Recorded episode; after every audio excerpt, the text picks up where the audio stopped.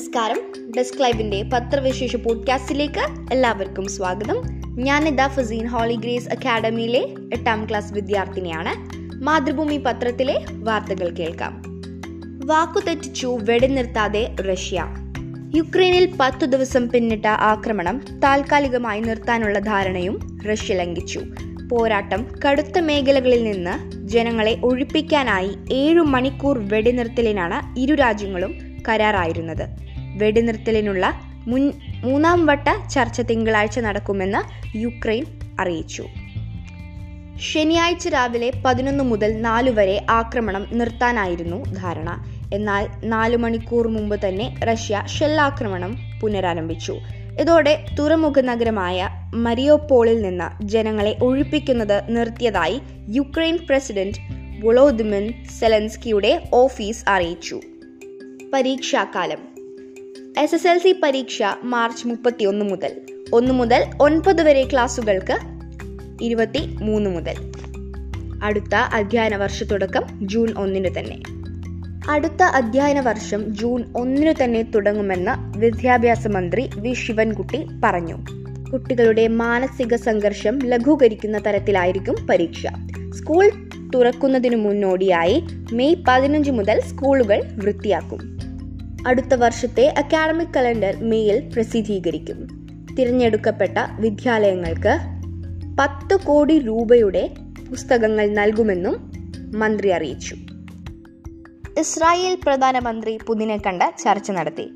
Russia Ukraine യുദ്ധം ആഴ്ച പിന്നിട്ട് മുന്നേറുന്നതിനിടെ ശനിയാഴ്ച രാത്രി വൈകി ഇസ്രായേൽ പ്രധാനമന്ത്രി നഫ്താലി ബെനറ്റ് മോസ്കോയിലെത്തി റഷ്യൻ പ്രസിഡന്റ് വ്ളാദിമിർ പുതിനുമായി ചർച്ച നടത്തി. ചർച്ച മൂന്ന് മണിക്കൂർ നീണ്ടു. യുദ്ധം ആരംഭിച്ച ശേഷം ആദ്യമായാണ് ഒരു രാഷ്ട്ര തലവനുമായി പുതിൻ കൂടിക്കാഴ്ച നടത്തുന്നത്. സംഭവത്തിൽ ഇടപെടണമെന്ന് സെലൻസ്കി അഭ്യർത്ഥനയ്ക്ക് പിന്നാലെയാണ് ഇസ്രായേലിന്റെ ഈ നീക്കം. യുക്രൈനിൽ മാധ്യമ പ്രവർത്തകർക്ക് വെടിയേറ്റു. യുക്രൈനിൽ ബ്രിട്ടനിൽ നിന്നുള്ള രണ്ടു മാധ്യമപ്രവർത്തകർക്ക് വെടിയേറ്റു. റഷ്യയുടെ കൊലയാളി സംഘമാണ് ആക്രമണത്തിനു പിന്നിലെന്നാണ് ആരോപണം. കീവ് നഗരത്തിന് സമീപം കാറിൽ പോകുന്നതിനിടെയാണ് യു കെ ആസ്ഥാനമായി പ്രവർത്തിക്കുന്ന സ്കൈ ന്യൂസ് സംഘത്തിനു നേരെ വെടിവെയ്പ്പുണ്ടായത് പ്രധാന ലേഖകൻ Stuart Ramsay cameraman Richie Mockler എന്നിവർക്കാണ് പരിക്ക്. സംസ്ഥാനത്ത് ഇന്ന് ആയിരത്തി എണ്ണൂറ്റി മുപ്പത്തി ആറ് പേർക്ക് കോവിഡ് ആശുപത്രിയിൽ പ്രവേശിപ്പിച്ചത് നൂറ്റി തൊണ്ണൂറ്റി ഒമ്പത് പേരെ മാത്രം. കേരളത്തിൽ ആയിരത്തി എണ്ണൂറ്റി മുപ്പത്തി ആറ് പേർക്ക് കോവിഡ് പത്തൊമ്പത് സ്ഥിരീകരിച്ചു. എറണാകുളം മുന്നൂറ്റി അമ്പത് തിരുവനന്തപുരം ഇരുന്നൂറ്റി എൺപത്തിയേഴ് കൊല്ലം നൂറ്റി അറുപത്തി മൂന്ന് കോട്ടയം നൂറ്റി അറുപത്തിരണ്ട് കോഴിക്കോട് നൂറ്റി നാൽപ്പത്തി മൂന്ന് തൃശ്ശൂർ നൂറ്റി മുപ്പത്തിനാല് ഇടുക്കി തൊണ്ണൂറ്റിയേഴ് പത്തനംതിട്ട തൊണ്ണൂറ്റിയേഴ് ആലപ്പുഴ തൊണ്ണൂറ് മലപ്പുറം എൺപത്തിമൂന്ന് വയനാട് എൺപത്തിമൂന്ന് പാലക്കാട് എഴുപത്തിനാല് കണ്ണൂർ അറുപത് കാസർഗോഡ് പതിമൂന്ന് എന്നിങ്ങനെയാണ് ജില്ലകളിൽ രോഗബാധ സ്ഥിരീകരിച്ചത്. കഴിഞ്ഞ ഇരുപത്തിനാല് മണിക്കൂറിനിടെ മുപ്പതിനായിരത്തി അഞ്ഞൂറ്റി നാല് സാമ്പിളുകളാണ് പരിശോധിച്ചത്. സ്വകാര്യ ആശുപത്രികളിലെ കാലാവധി തീരാറായ കോവിഡ് വാക്സിൻ സർക്കാർ ആശുപത്രികളിലേക്ക് സംസ്ഥാനത്ത് സ്വകാര്യ ആശുപത്രികളിലുള്ള കാലാവധി തീരാറായ കോവിഡ് വാക്സിനുകൾ സർക്കാർ ആശുപത്രിയിലേക്ക് നൽകാൻ ഉത്തരവ്. പകരം സർക്കാർ ആശുപത്രിയിലുള്ള പുതിയ വാക്സിനുകൾ സ്വകാര്യ ആശുപത്രികൾക്ക് നൽകും. മാർച്ച് ഏപ്രിൽ മെയ് മാസങ്ങളിൽ കാലാവധി തീരുന്ന കോവിഡ് ഷീൽഡും കോവാക്സിനും തിരിച്ചെടുക്കാനാണ് ഉത്തരവിലുള്ളത്.